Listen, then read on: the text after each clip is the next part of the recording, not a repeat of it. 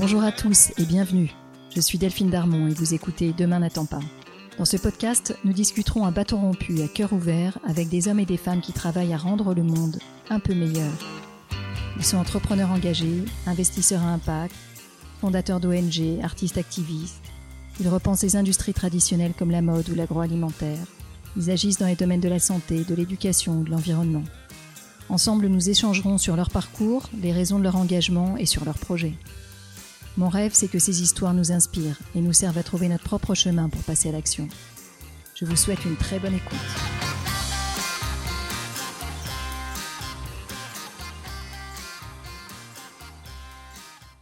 Dans cet épisode de Demain n'attend pas, vous allez passer une demi-heure incroyable avec Yann Bucaille, le fondateur des Cafés Joyeux. Les Cafés Joyeux, c'est un réseau de cafés qui embauche des femmes et des hommes qui ont des handicaps mentaux comme la trisomie ou l'autisme, qui les fait travailler en cuisine, dans un métier où il y a plein de coups de feu, et en salle, face aux clients et à leurs exigences. Yann, sa femme Lidvine et toutes les équipes des Cafés Joyeux, parce que c'est vraiment une aventure collective, offrent des opportunités de travail à des femmes et à des hommes qui souffrent aujourd'hui d'être exclus du marché de l'emploi. Il les fait rentrer dans la vie autonome, une vie avec des responsabilités, une vie normale quoi. Et ce faisant, et c'est peut-être aussi important, il change le regard sur le handicap et sur la normalité de tous les clients qui passent par les cafés. C'est un épisode vraiment inspirant à écouter, réécouter et partager. Yann, je suis vraiment super heureuse de te rencontrer aujourd'hui. Ça fait longtemps que j'avais envie de t'interviewer. C'est une grande joie. Et alors, comme tu l'imagines, je n'utilise pas ce mot-là joie par, par hasard. C'est un fil rouge de la joie dans les cafés joyeux. Euh, alors évidemment, on va revenir longuement sur cette euh, grande aventure. Mais avant ça, euh, est-ce que tu peux nous raconter comment tu as grandi? Dans quel environnement et aussi du coup dans, ces souvenirs-là, euh, quel rapport tu avais à l'engagement et peut-être à, la différence? J'ai eu beaucoup de chance parce que j'ai euh, euh, grandi, on va dire, un pied à Paris dans des beaux quartiers et, et un pied, on va dire, euh, en, pleine mer, euh, puisque je passais mon temps à naviguer, euh, où effectivement on avait, l'habitude en famille d'aller en Bretagne Nord. Et finalement, c'est presque là que j'ai le plus grandi. C'est dans la région de la Côte d'Émeraude, en face de Saint-Malo. Une très très belle région. Souvent l'habitude de dire que c'est le plus beau site marin d'Europe parce que c'est des paysages incroyables. En fait, je pense que j'ai eu la chance de grandir dans, des, environnements qui sont inspirants, ne serait-ce que par le, cadre, par la beauté, par la vue. Et puis ensuite, très attiré par, effectivement, par, la mer, puisque on a très très vite euh, grandi dans un, rythme de marin, à, traverser des, océans, à travers faire des transats, faire des, faire des croisières. Puis après, je suis, je suis revenu une vie plus, plus, plus classique. Je suis rentré chez Danone. Et, puis après, j'ai, euh, je suis rentré dans une activité très, très différente puisque j'ai, j'ai rejoint mon père qui avait monté euh, une, une, petite entreprise de, euh, de distribution de produits chimiques pour des peintures, pour, pour des industries. Et rejoindre ton père à la trentaine, du coup, c'était, un, c'était une évidence? C'était pas une évidence mais j'ai, du coup, j'ai appris très vite, parce que forcément, euh, c'est très, très intéressant. J'ai vu mon père autrement que ce que je ne connaissais en famille. Et puis, euh, il y a eu un coup d'État en Côte d'Ivoire. On était très, très présent en Afrique de l'Ouest. Euh, donc, ça a été aussi une épreuve énorme. On faisait 80% de notre activité là-bas. Le pays était à feu et à sang. là, en gros, tous les partenaires disaient ne viens pas, ne viens pas. Et moi, j'allais là-bas parce qu'on avait toute notre activité là-bas. Et, ça m'a appris euh, à gérer des crises et puis à se diversifier. Et euh, très très vite, on s'est diversifié dans des, activités nouvelles qui étaient plutôt naissantes, comme le, photovoltaïque. Donc on a, on a, lancé la partie émeraude énergie avec euh, du développement de, projets solaires. Vous étiez très en avance. On était en avance. Enfin, alors ça c'est là tout on début des énergies renouvelables. Ouais, on est dix ans plus tard. Disons, là, mon père était déjà parti en retraite et euh, là, on est en 2000, 2005. Euh, euh, donc 2005-2007, on était parmi les premiers développeurs de, photovoltaïque en France. Et, voilà, donc c'est une activité formidable parce que, parce que évidemment, c'est une énergie qui est propre et enfin, qui, en tout cas, qui a, beaucoup de, vertus. Et ça, tu l'as lancé du coup en diversification complète. C'était pas ton activité d'origine euh, dans, la société. Ouais, diversi... Enfin, disons que c'était en lien parce qu'on était très très en lien avec les énergies au global, euh, mais, euh, mais, effectivement, c'était une, diversification. Voilà. Puis après, je, me suis désengagé. Enfin, je suis resté très très actif, mais j'ai heureusement des, des équipes qui ont, qui ont pris la suite, quoi. On peut revenir sur 2010 peut-être? Qu'est-ce qui a, la naissance de cette décision de, passer une nouvelle étape de ta vie? Alors là, de, même que voilà, là, on est sur un sujet très euh, euh, très intime, très personnel, qui est qui est euh, une épreuve familiale. Ben, j'ai finalement décidé d'arrêter de travailler aussi ma vie professionnelle traditionnelle parce que j'ai voulu accompagner Lidvin, qui est tombé très très malade et euh, ça a été finalement un bouleversement. Alors, c'est facile de le dire dix ans après, qui a été. Euh, euh Parce que Lidvin va bien. Lidvin va bien. elle va. C'est forcément un regard. Euh, voilà, c'est un regard plus facile à avoir. Heureux, c'est plus facile de l'avoir aujourd'hui comme ça. Euh, mais c'était effectivement à l'époque une épreuve très douloureuse et euh, qu'on a partagé ensemble, même si c'était impossible pour moi de porter sa, sa, sa douleur euh, comme elle le portait. C'était, disons que j'étais plus une présence que, qu'un soulagement réel. Euh, et en fait, ça m'a fait prendre conscience que peut-être qu'on avait envie d'autre chose. Euh, donc Lidvin a été euh, gravement malade de, de, dépression profonde pendant pendant plusieurs années, avec une année complète d'hospitalisation et euh, des traitements très très lourds, euh, qui sont des traitements qu'aujourd'hui tu tu ferais même plus, je pense. Euh, parce que il y a des traitements chimiques, il y a des traitements, enfin, elle en parle elle-même assez assez bien assez naturellement. C'est pour ça que j'hésite pas à te le dire parce que elle a, vraiment acquis une maturité incroyable. Elle m'impressionne parce qu'elle est capable de d'expliquer qu'elle a eu beaucoup beaucoup de d'électrochocs.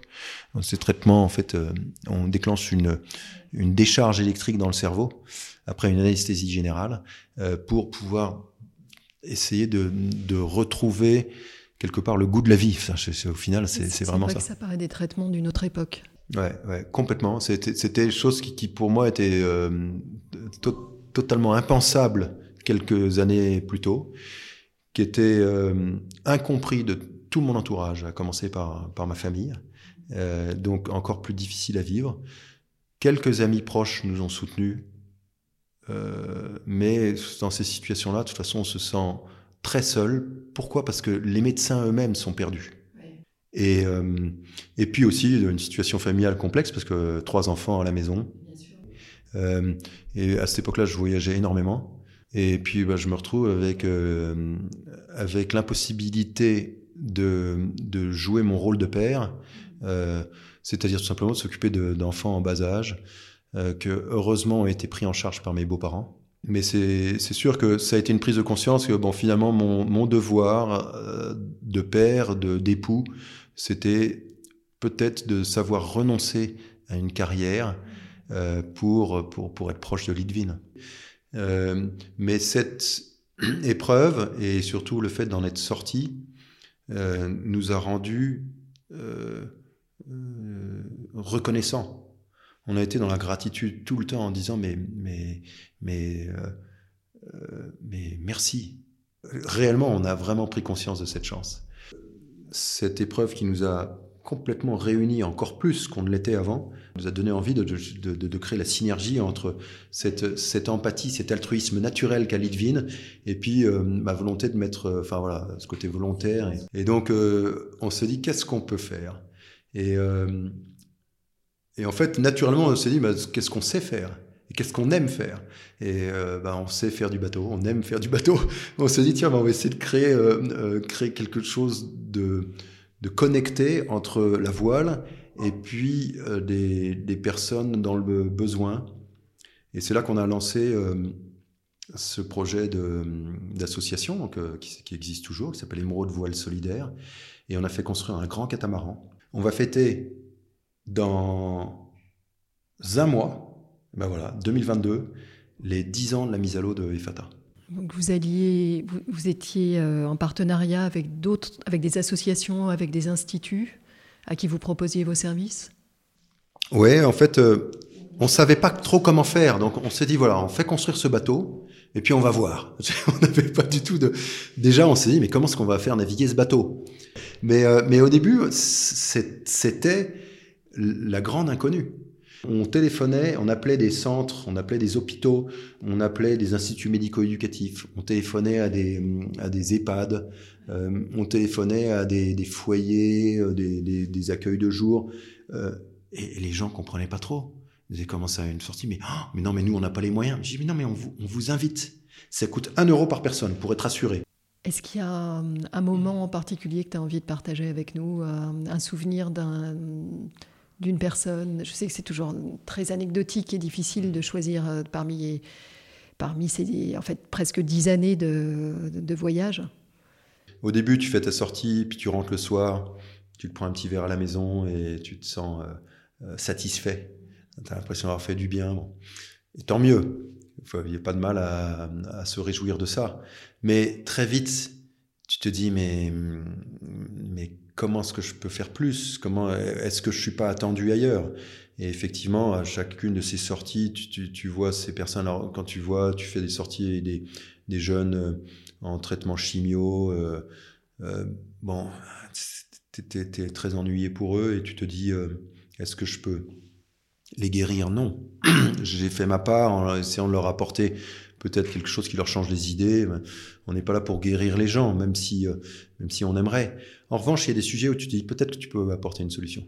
Et effectivement, la rencontre avec ce fameux Théo, qui est, notre, euh, un peu notre mascotte euh, au Café Joyeux, qui est, qui est ce jeune garçon autiste qui m'a demandé un travail et qui m'a interpellé de façon assez vigoureuse en disant c'est pas juste. Parce que oui, capitaine, je suis handicapé, mais moi je peux travailler. Je veux un travail. Je veux être utile. Là, tu te dis, tu rentres à la maison en te disant, là, j'ai peut-être un rôle à jouer. C'est le premier qui t'a dit, ok, mais tu fais quoi? Comment tu m'accompagnes pour la suite? Les... Pour les autres, ça devait être une petite voix intérieure, mais, euh, mais t'étais pas quelque part dos au mur. Théo t'a mis dos au mur. Complètement. Je pense, je pense en fait, c'est finalement la, la, force, si on peut parler d'une force, mais en tout cas, c'est une caractéristique des personnes euh, avec, euh, avec troubles du spectre autistique, c'est que souvent, il n'y a, pas, a pas de filtre. Et donc, euh, on n'est pas, pas cloisonné dans, dans, un cadre avec des codes qui font que qui font que parfois l'essentiel ne passe pas. Parce qu'effectivement, on doit rester dans un, on est poli. Une relation on On est poli et finalement, euh, il y a. Je pense, j'imagine combien ils étaient heureux tous et reconnaissants. Et donc, euh, heureux, reconnaissants, tu ne peux pas. Tu peux pas. Euh, tu peux pas demander plus. Tu peux pas demander plus. Et d'ailleurs, c'était drôle parce que je me souviens très bien de cette réaction. Je me disais, il est gonflé. Au départ. Et d'ailleurs, aujourd'hui, j'ai presque honte de ma réaction. Je veux dire, c'est je le regardais en fait avec une forme de condescendance, un peu, enfin, pas la connaissance, mais un petit peu d'eau en disant j'ai déjà bien donné. Oui, déjà je te donne. Je, et, merci. Et, je, me suis allé voir dit mais si tu veux on réorganise une sortie. Euh, donc déjà je t'en redonne. Et, en fait et lui lui me faisant me rendant peut-être le plus beau le plus beau service, enfin un grand service en, disant mais mais non mais tu n'as pas compris. C'est pas ça ce que je veux. Ce que je veux c'est être comme toi, c'est être, être dans l'action. Je veux être utile, je veux faire partie du jeu. Oui, alors c'est drôlement intéressant ce que tu dis parce que on peut peut-être faire une petite parenthèse sur la situation des personnes qui souffrent d'un handicap en, France. Parce que la France est à la fois très aidante sur ce sujet-là, comme sur beaucoup. On a un État social qui est très fort. Et en même temps, en fait, ce qu'on offre, c'est de l'assistanat. Il n'y a pas le côté empower, il n'y a pas la responsabilisation et du coup la possibilité de vivre une vie autonome pleinement. Euh, que, donne un, que, donne un métier, parce qu'aujourd'hui, euh, je crois que c'est 0,5% des personnes handicapées qui, qui, ont un métier entre guillemets normal, euh, donc rien, alors qu'il y a une vraie prise en charge, on va dire plutôt satisfaisante d'un point de vue social. Tu n'avais pas dans ton entourage de personnes qui, qui souffraient de ces handicaps-là et qui t'auraient amené à une prise de conscience personnelle? Non, en fait, j'avais pas ça on n'est pas du tout touché par la question du handicap dans, notre entourage. Et effectivement, la prise de conscience, elle est venue suite à ça, où on a commencé à, du coup, à se, renseigner. Et et tu as tout à fait raison, euh, Delphine. Le, problème, parce que c'est un problème, c'est effectivement qu'on est allé, je pense, en France, trop loin dans le soutien. C'est fou de se dire que finalement, on, va trop loin dans le soutien. Parce qu'on n'aidera jamais suffisamment les personnes avec, euh, avec euh, une situation de fragilité ou de handicap. On n'en fera jamais trop. Et pourtant, on en a fait trop dans le soutien type assistara, effectivement. Et euh, la question, elle est vraiment là. C'est que c'est même pas une question de situation de handicap, c'est une, question qui concerne tout le monde. Le, chômage, que tu sois avec euh, handicap ou sans handicap, c'est le mal du siècle. C'est une source de mal-être que de se, de se savoir sans utilité sans utilité. Personne ne m'attend. Sans identité. Je me lève le matin et en fait, j'ai pas de, j'ai aucun rôle, j'ai pas de fonction. mais voilà, je repense à, Charlotte euh, au Café Joyeux de, des Champs-Élysées qui nous avait dit pendant l'interview, je me souviens, on lui avait posé la question pourquoi est-ce que tu veux travailler au Café Joyeux? Et elle nous avait répondu mot pour mot. En plus, c'est très beau parce que ça avait été filmé. Elle avait dit je veux travailler au Café Joyeux parce que je veux montrer dans ce monde que j'existe tout simplement. Mais c'était pas le fait de travailler dans un café ou café joyeux.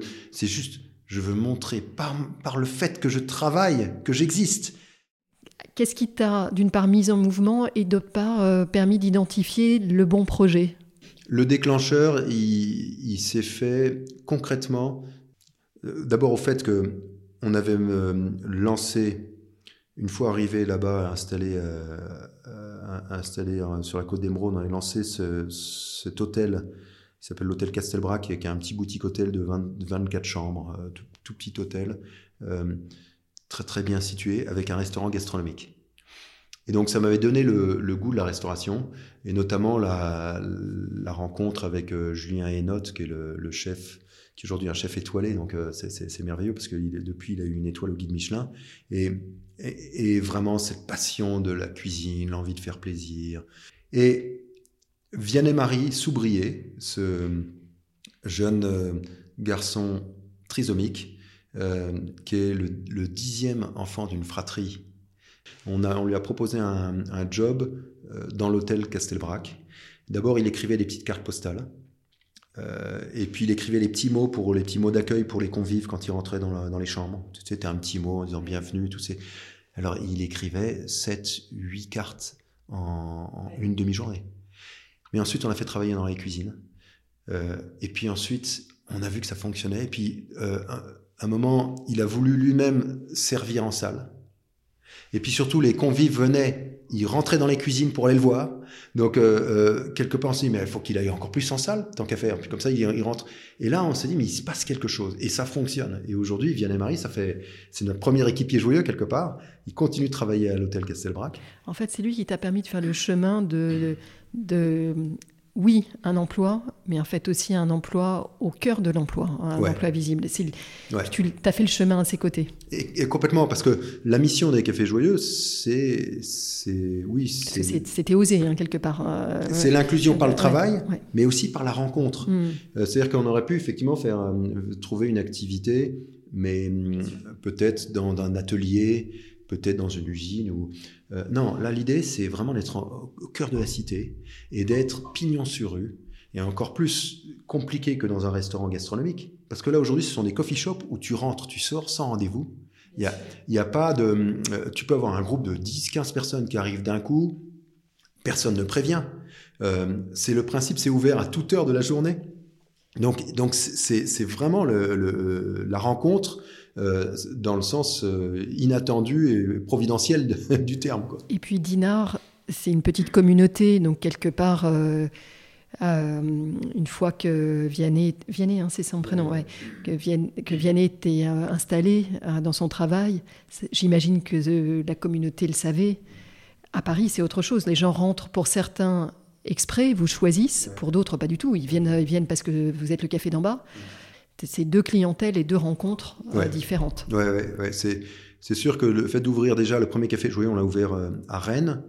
Déjà, c'était différent de Dinard. Alors, tu l'as ouvert à Rennes parce que vous étiez basé à Dinard et tu cherchais une, grande ville, en grande ville. le, concept, c'était de dire on veut vraiment être plutôt en cœur de, ville plutôt importante. Et c'est pour ça qu'on s'est dit c'est bien de démarrer à Rennes, euh, sachant qu'on on a, on a ouvert à peine euh, euh, quatre mois plus tard à Paris, près de l'Opéra, le premier café joyeux parisien. Pour changer le regard, il, il faut il faut toucher les symboles. Et effectivement, d'ouvrir un café joyeux euh, juste à côté du siège social des plus grandes banques françaises, à côté de la bourse, à côté de l'opéra, bah, bien sûr que ça, ça, ça a une saveur particulière en tout cas. oui.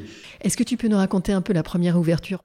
Ah oui, alors ça c'est euh, euh, l'ouverture à, à Rennes. tu vois, tu as une photo de l'équipe de, de Rennes où on a bah, justement Mathilde, qui est en endroit de la photo. Alors, en fait, c'était un énorme stress parce qu'on avait fait venir des journalistes. Moi, j'ai pas trop l'habitude de parler des journalistes à l'époque. Je disais comment, comment on va s'y prendre? On, avait dit, allez, on fait carrément presque une conférence de presse le jour de l'ouverture. Tous les journalistes étaient là. Puis les journalistes étaient un peu gênés. On était tous, on savait pas trop comment s'y prendre. Bon, et puis en plus de ça, il y a un énorme coup de stress parce que j'avais mis un, point d'honneur à ce que chacun ait des chaussures dépareillées. Euh, ouais, qui est une des marques de fabrique des cafés joyeux. Voilà, qui est notre, un peu notre, notre modèle. Et puis, enfin, notre modèle, c'est oui, c'est un clin d'œil, mais un clin d'œil à la différence. Et alors, j'étais très, très contrarié parce qu'on avait pas reçu les chaussures dépareillées, il y avait, il y avait un loupé dans les commandes et autres. Je dis, c'est pas grave, on ne fera pas l'ouverture sans les chaussures dépareillées. Donc, le matin, il a fallu que j'aille dans une boutique de, de, chaussures de sport, aller chercher des chaussures avec la bonne taille pour tout le monde et tout. C'était hyper euh, T'étais dans l'opérationnel. Mais en même temps, ça avait complètement chamboulé le programme de, de, de l'ouverture. La préoccupation, c'est plus de savoir est-ce que le café sera, sera chaud, est-ce qu'on sera capable de bien faire la mousse de lait, est-ce que... Non, non, moi j'en étais à mes chaussures dépareillées de couleurs différentes, c'était très important. Et donc, vraisemblablement, j'avais dû dégager un peu de stress dans ça, alors que mon rôle aurait été plutôt d'être plutôt dans la sérénité.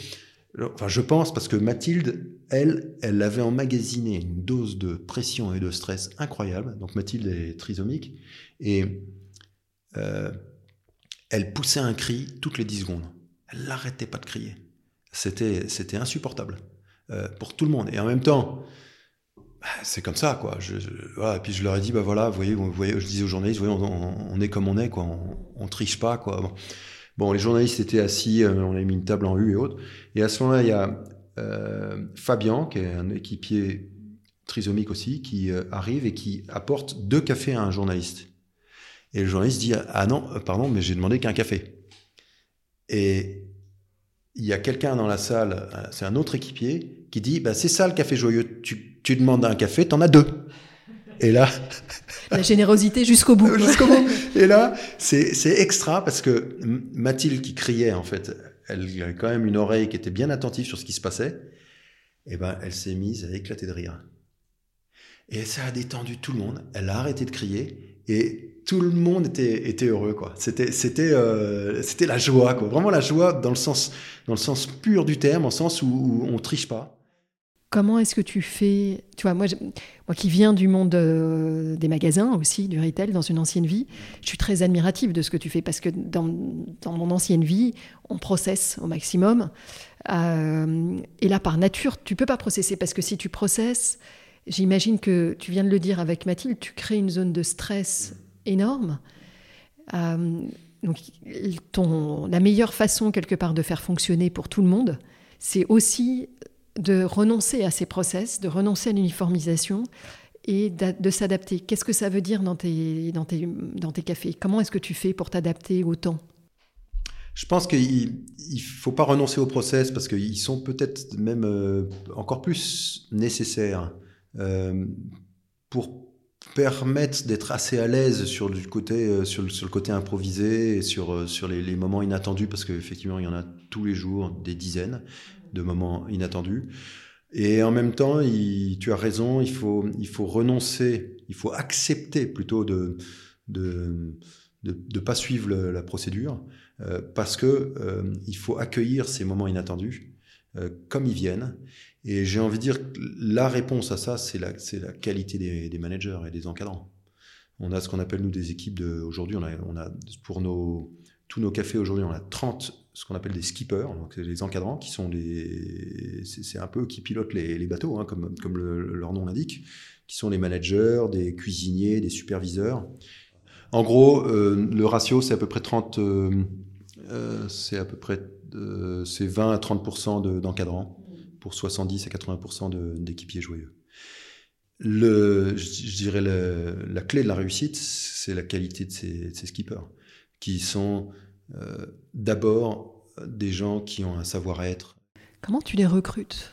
Alors on a de la chance, c'est qu'on a beaucoup de candidatures spontanées, euh, de gens qui, qui, ont vraiment compris le concept et qui l'ont compris pas dans un sens euh, business, même si notre activité c'est une mmh, entreprise, hein, c'est ce qui fait aussi toute la différence et, toute la beauté de ce projet, je pense, c'est une entreprise. Mais ils viennent parce que ils ont compris la, la mission. Qu'est-ce que tu proposes comme euh, formation, comme parcours pour, euh, au-delà de ce, que ton skipper euh, et son encadrement va permettre Qu'est-ce que tu parlais de process tout à l'heure Qu'est-ce que tu as prévu pour pouvoir faire progresser tes, équipiers joyeux? Ça, c'est vraiment un, thème passionnant parce que c'est, quelque part le, côté presque infini de la puissance du projet des cafés joyeux. Euh, infini parce que ça va nous permettre de toucher le plus grand nombre. Euh, on s'est rendu compte assez vite que, en fait, nous ne sommes pas que des cafés-restaurants, on est une école. Et chaque café joyeux est une école de formation professionnelle. Et donc, on a euh, décidé de formaliser cette formation par des, des, modules de formation en euh, six modules chacun et on a lancé euh, l'année dernière deux promotions de 10 euh, élèves chacune, une à Bordeaux, une à Paris. Et ces promotions sont composées d'équipiers joyeux qui sont à la fois des, salariés de l'entreprise et en même temps qui sont des élèves qui sont des apprentis et qui sortent avec un certificat de qualification professionnelle au bout de deux ans.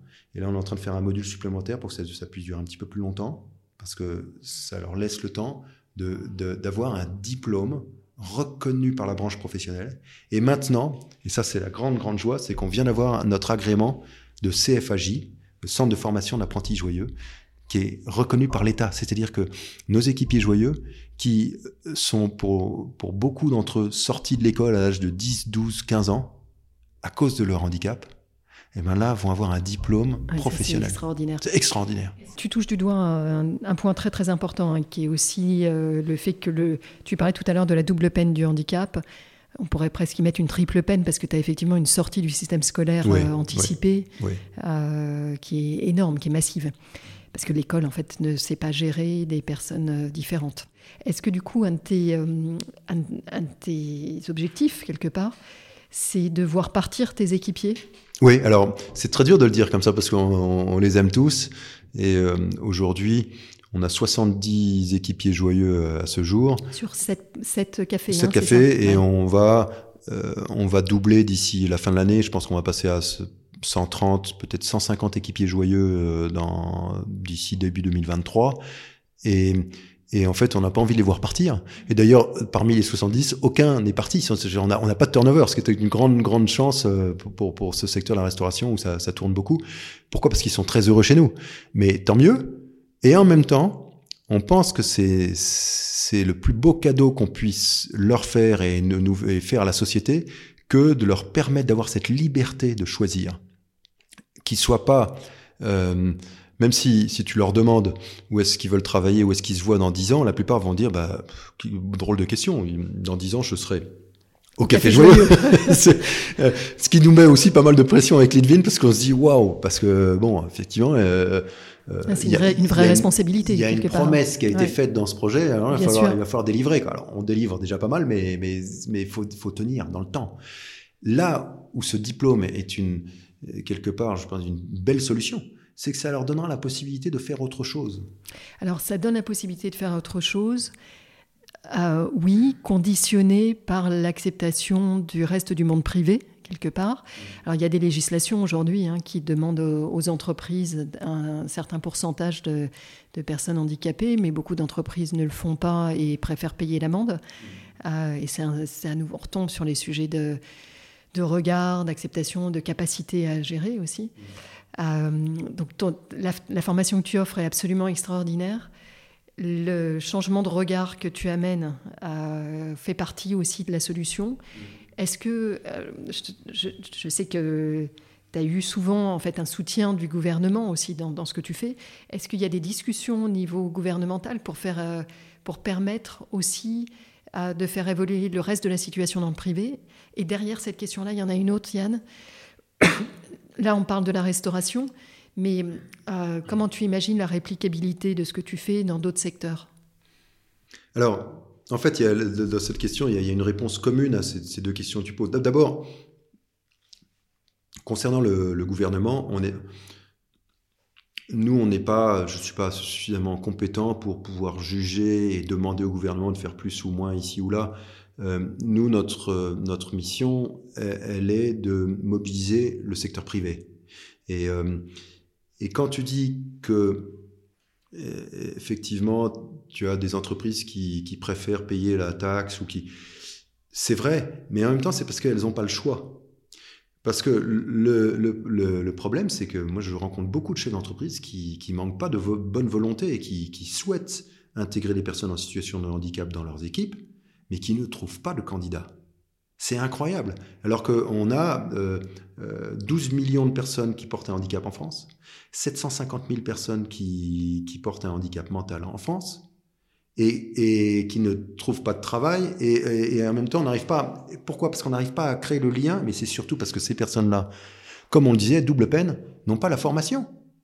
Et en fait, les, les, les chefs d'entreprise, les recruteurs, c'est pas qu'ils ne veulent pas recruter des personnes en situation de handicap, c'est qu'ils veulent recruter des personnes qui ont une compétence. Mais euh, sous prétexte qu'elles n'ont pas de handicap, on leur a pas donné leur chance, donc elles, n'ont pas de compétences. Et là où, où je pense qu'on on, on, apporte une clé avec cette formation, c'est que elles vont, elles vont pas avoir, elles acquièrent une compétence dans nos restos. Oui, mais qui est reconnu. Et, et, donc, on, on, crée une validation des acquis de compétences, et cette compétence est reconnue, et donc ça va rassurer les employeurs qui vont, et puis d'ailleurs, ça, ça, ils vont même le voir de, et j'espère qu'on va avoir des transferts, des passerelles. Notre but, c'est effectivement aussi d'être une passerelle. Notre école, c'est avant, avant d'être une école de restauration, c'est une école de vie professionnelle. C'est d'apprendre à venir au travail en toute autonomie, là où la plupart de nos équipiers au départ, beaucoup ne pouvaient pas prendre les transports tout seuls. Maintenant, ils sont autonomes. C'est d'apprendre à être à l'heure. C'est de savoir juste euh, répondre et écouter les instructions d'un responsable hiérarchique. C'est de savoir se mettre en tenue. C'est de savoir porter un uniforme. C'est de savoir euh, interagir avec des collègues. C'est ça la vie professionnelle. Et donc, oui, à l'entreprise de s'adapter bien sûr, mais c'est aussi, c'est aussi à nous d'apprendre à nos équipiers, à nos collaborateurs avec, euh, avec handicap, aussi à s'adapter au monde de l'entreprise. C'est un, un, chemin euh, dans les deux sens. Yann, tu as choisi de ne pas être une association, mais d'être une entreprise. Euh, et tu, tu, le disais tout à l'heure, tu as des forts objectifs de développement. Euh, j'avais vu passer un prêt euh, assez important qui permettait ton développement, mais je sais que tu vises aussi une rentabilité de, ton réseau. Et quelque part, euh, la normalisation, c'est ça aussi. Hein. C'est un business à part entière, même si.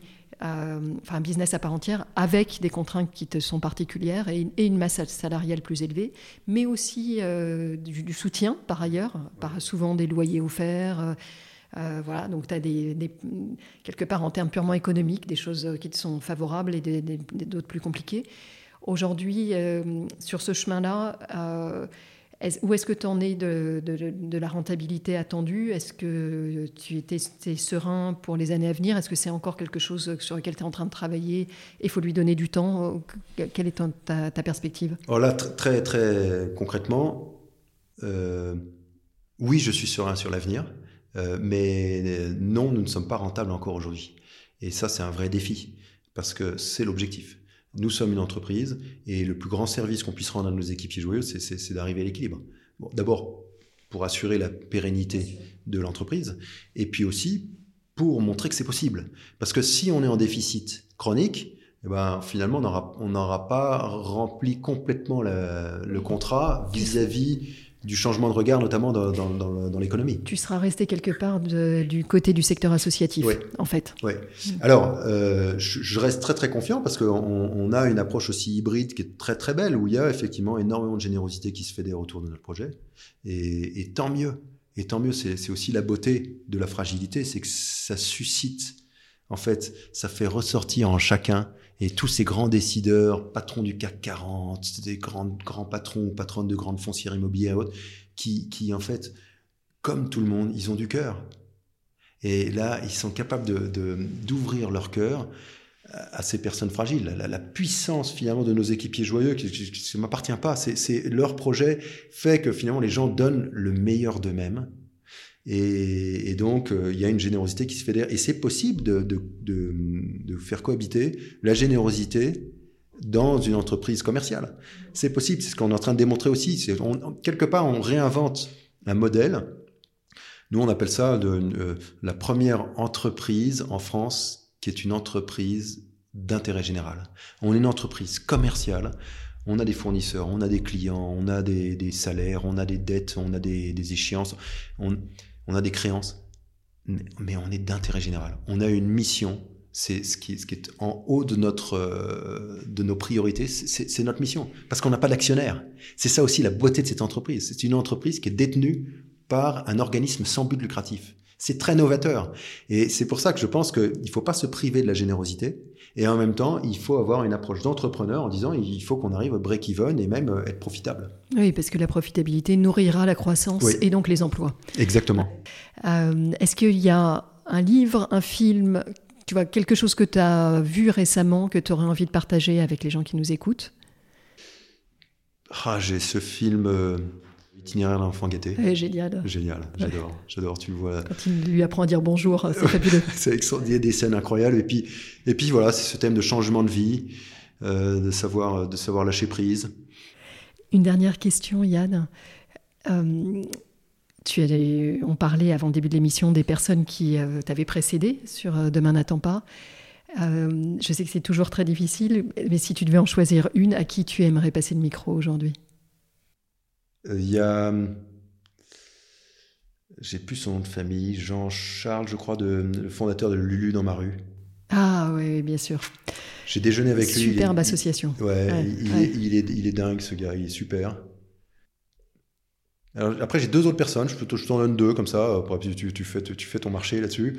Euh, j'ai euh, Samuel Le Bihan, oui, qui est très investi sur euh, aussi sur la cause euh, de l'autisme. Sur la cause de l'autisme, euh, qui a écrit ce livre qui s'appelle Ce bonheur que je ne souhaite à personne. Mm. Il a un, un, enfant, une fille, je crois, autiste. Une fille qui est autiste et qui raconte l'histoire de la maman en fait, en, quelque part en se, projetant. et c'est très beau. Il nous a beaucoup beaucoup aidé. C'est vraiment notre parrain préféré, chouchou. Et puis une autre personne. Euh, donc là, on est plus dans le domaine euh, chrétien. C'est euh, Étienne Villemain. C'est vraiment un, gars étonnant qui crée des centres d'accueil de personnes en situation d'exclusion. C'est lui qui a fondé Lazare. Ah, merveilleux.